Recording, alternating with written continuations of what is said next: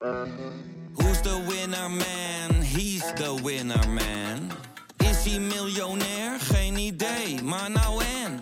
Je hebt geen jackpot nodig to be a winner man. Oh oké, dat is wel lekker man.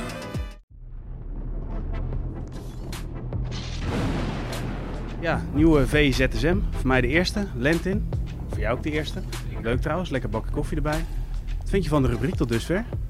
Hij is sterk. Hij is sterk. Het zijn grote schoenen om, eh, om te vullen.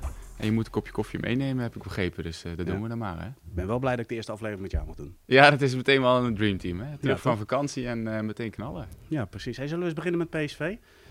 Vanavond tegen Monaco. De vorige keer natuurlijk geen ideale voorbereiding. Nou, dan kunnen we nu niet zeggen dat dat eh, nu ook het geval is. Nu is juist wel een goede voorbereiding. Ja, ideale aanloop. Hè? Die wedstrijd tegen Emmen eh, konden ze op eh, nou ja, geen 100% spelen. En iedereen wat speelminuten kunnen geven. De sterspelers rust gehad. Eh, dus ja, in principe zijn ze er helemaal klaar voor. Geen excuses meer. Behalve dat Monaco natuurlijk gewoon een heel sterke tegenstander is. Ja, dat bleek ook wel. Hè? Want de vorige keer de eerste helft was niet echt leuk. De tweede helft gebeurde genoeg. Monaco vooral gevaarlijk eh, ja, met de spelsituaties. En toen Sangaré eruit ging, ja, kwamen ze eigenlijk wel echt in de problemen. Ja, je merkt dat op het middenveld is het wel fijn om een beetje duelkracht te hebben. En we moeten ook niet vergeten dat Sangaré gewoon heel sterk aan de bal is. Dus dat hij daar ook wel ehm, de bal kan vasthouden, wat controle kan brengen en wat rust in de ploeg brengt. En als je hem er dan uithaalt, dan, eh, dan mis je hem eigenlijk het meest pas. Ja, en het feit dat hij dan zijn contract verlengt, is natuurlijk goed nieuws voor PSV. Ook wel een duidelijk signaal. Is natuurlijk nog steeds heel veel geruchten gaan er eh, over hem. Ja, in hoeverre denk je dat ja, deelname aan de Champions League echt ja, bepalend is hierin? Ja, dat is altijd lastig. Hij is daar zelf wel heel eh, open en eerlijk over. Dat vind ik wel mooi. Kijk, ehm, het hangt denk ik gewoon heel erg van de club af die komt. Ehm, of hij nou Champions League speelt of niet. Als Manchester City met een geweldig bod komt, dan ga je toch nadenken. Ehm, maar ik denk dat hij ook wel moet gaan nadenken waar hij daadwerkelijk speeltijd kan krijgen. Bij de absolute top denk ik dat het op dit moment gewoon niet verstandig is met het WK-opkomst. Ehm, Arsenal is natuurlijk een club die veel genoemd wordt. Ja. Daar zie ik op zich wel wat meer perspectief voor hem. Maar het is wel top Premier League. Dan moet je wel elke week eh, leveren, ook met je rendement. En Het is wel goed dat je dat zegt, hè? want ehm, dan denk je, ja, Arsenal, dan niet de absolute top, zoals Liverpool, eh, Manchester City. Bijvoorbeeld, we hebben het met Klaassen gehad. Was eigenlijk de beste in de eredivisie toen hij wegging naar Everton. Geen basisplaats daar. Eh Donny van der Beek hoorde bij de beste in de eredivisie. Geen basisplaats bij Manchester United.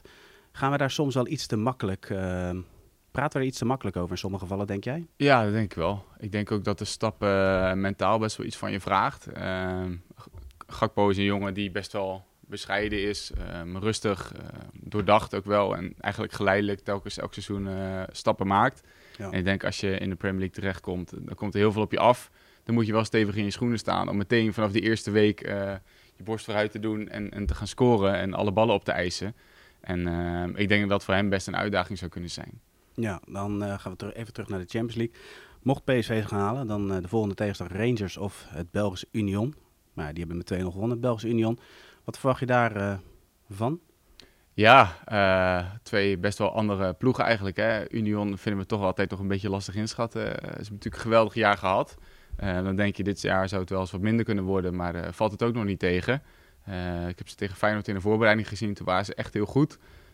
Ook wel weer wat nieuw ingekocht, dus het is nog een beetje lastig inschatten hoe, zij, hoe sterk zij zijn. Rangers lijkt nog wat moeizame start van het seizoen te hebben. Die zijn natuurlijk verdediger en Ajax kwijtgeraakt en nog wel wat spelers. Ehm, ik denk allebei ploegen waar PSV wel kansen tegen heeft en die ik wel iets minder inschat dan de Monaco. Ja, precies. Eh, ik ben trouwens helemaal vergeten, Lente. Normaal gesproken moet je een korte intro doen. Ja. Dan moet die timer aan. We Ja. hebben 10 minuten, maar we zijn al 3 minuten 41. We hebben nog twee onderwerpen. Gaan we dat halen, denk je? Ja, dat gaan we halen. We gaan er gewoon lekker doorheen. Neem nou, de volgende. koffie. Feyenoord heeft eindelijk de linksback binnen, Marco Lopez. Volgens Sully een eh, spelmaker. Die is nu eindelijk binnen in de Kuip.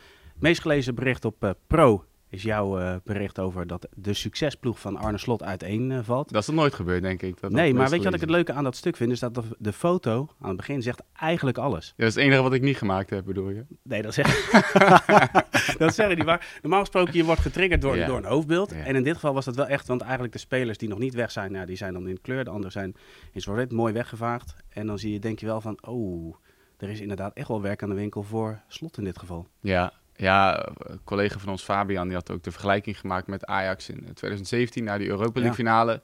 En 2019 naar Champions League succes.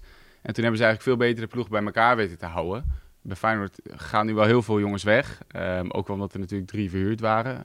Um, Dessers en Til uh, waren gehuurd. En dan vergeet ik er nog één. Uh, die kun jij wel even voor me aanvullen. Reese Nelson inderdaad. Ja. Die waren alle drie uh, gehuurd. Dus dan is het ook wel logisch dat ze vertrekken. Maar Precies. Ja, Lins is natuurlijk ook nog weg. Uh, kan nog vertrekken. Ja, dan blijft nou, er wel heel weinig over. Ik kijk naar de foto en dan denk je, ja, het is nog niet klaar. Want je ziet Arsens hier staan. Je weet ook niet zeker wat er met Kukju gaat gebeuren. Dus ja, wellicht wordt het nog erger. Ja, want als uh, Leicester City Tielemans verkoopt voor 50 miljoen euro, dan weet ik wel waar ze gaan aankloppen. Hè, die volgen al jaren uh, Ik zou me best kunnen voorstellen dat ze dan weer bij zo'n type gaan uitkomen. Maar ja, zo meteen heb je helemaal niemand meer over het is voor slot wel, uh, wel zonde, want dit was natuurlijk wel een jaar waarin Feyenoord echt een stap had kunnen zetten, denk ik, ook uh, in de eredivisie.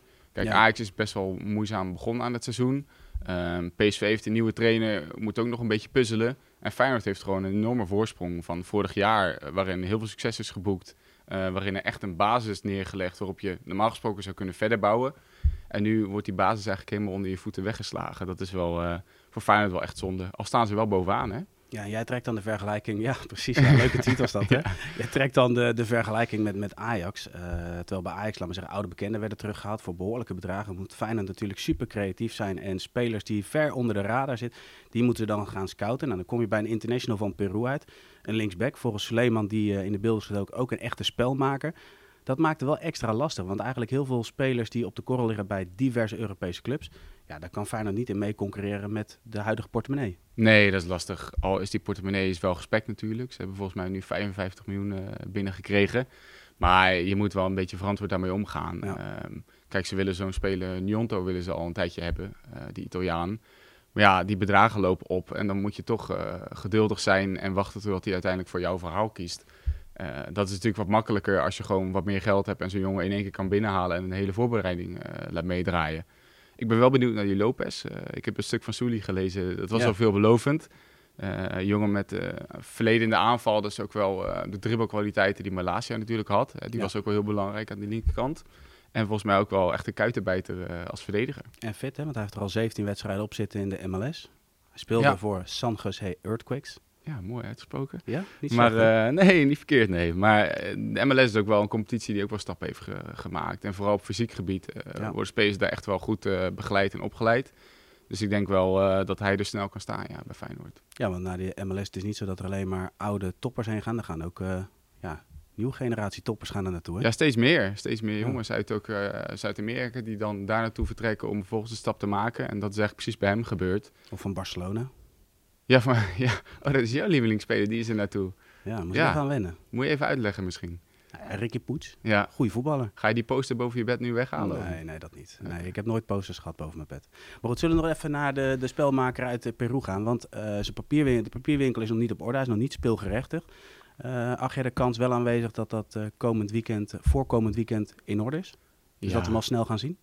ik ben geen enorme kenner op het gebied van dit soort papierwerk, maar ik denk wel dat ze, ze zijn natuurlijk een tijdje, zitten ze al achter hem aan. Dus er zal ongetwijfeld wel een uh, manier voor bedacht zijn om dat snel uh, zover te krijgen. Uh, want er is wel haast. Ik bedoel, hoe het afgelopen weken is ingevuld, dat was echt zo behelpen. Ja. Um, Rasmussen wordt dan in het centrum neergezet. Iedereen moet eigenlijk op een positie gaan spelen waar hij zich niet helemaal prettig voelt. En ja, daardoor wordt zo'n Rasmus bijvoorbeeld aan de linkerkant ook niet echt lekker begeleid met de linksback die gewoon zelf weet wat hij moet doen. Ja. Um, dus het zou voor Feyenoord en de defensieve stabiliteit wel fijn zijn als hij snel kan voetballen, ja. Oké, we hebben nog een paar minuten. Laten we snel gaan naar het derde onderwerp. Dat is Francisco Conceição. Um, zijn debuut gemaakt bij Jong Ajax. Maakte een doelpunt, maar vooral de acties ja, maakte wel indruk. Hè? Ik denk dat Jonathan Mulder een vervelende avond heeft gehad. Ja, denk dat, jij? Uh, het zou goed kunnen, ja. Die heeft ook wel een kopje koffie nodig vanochtend. Ja. maar uh, nee, het is een leuke voetballer om naar ja. te kijken. Hè. Explosief, heel snel, uh, onberekenbaar. Dat is gewoon ongelooflijk moeilijk te verdedigen. En uiteindelijk uh, zal moeten blijken of het ook in de heel, heel kleine ruimte kan, waar Ajax natuurlijk veel in komt te spelen.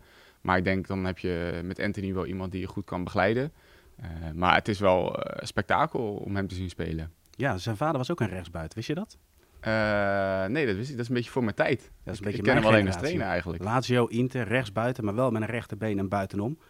Zijn zoon is ook een rechtsbuiten, maar linkerbeen en binnendoor. Ja, ja, ja tijden veranderen hè. Maar Nee, ja, hij is gevaarlijk als hij naar binnen komt. Uh, als hij nog iets meer verfijnd uh, aan zijn trap kan gaan werken, zodat hij echt de balletjes links en rechts binnen kan leggen, dan is dat wel een leuke aanwinst voor Ajax. Ja, we zijn bijna door onze tijd heen, uh, Lentin, voordat we naar de laatste onderwerpen gaan. Hoe, hoe vind je het gaan? Ja, ja, prima. Ja, ja? ja hoor. Niet, niet ontevreden? Nee, ik denk uh, voldoende, voldoende. Voldoende, nou prima. Hey, um, ja, het meest gelezen bericht op Pro hebben we net dus besproken. Dat is uh, de succesploeg van Feyenoord die uit één uh, spat van jouw hand in dit geval. Um, ja, het meest gelezen bericht op vi.nl is de dreigbrief die ja. Barcelona heeft gestuurd aan Frenkie de Jong. Het is echt, ik heb tijdens mijn vakantie uiteraard het nieuws wel een beetje gevolgd.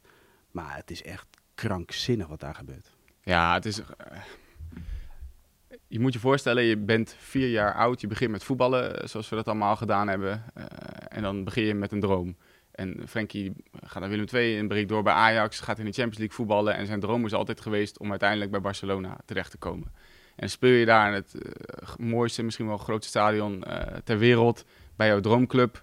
En dan word je gewoon weggepest. Van, ja, dat is natuurlijk wel een beetje wat nu gebeurt. Het is eigenlijk schandalig hoe ze met hem omgaan. En hij heeft eigenlijk niks verkeerd gedaan. En hij wordt gewoon richting de uitgang geduwd. En ja, dat is wel heel pijnlijk, vind ik. Ja, het is alsof Pieter Zwarte ons, laten we zeggen, in het ballenhok zet en uh, ja, de echte klote klusje laat doen. Ja.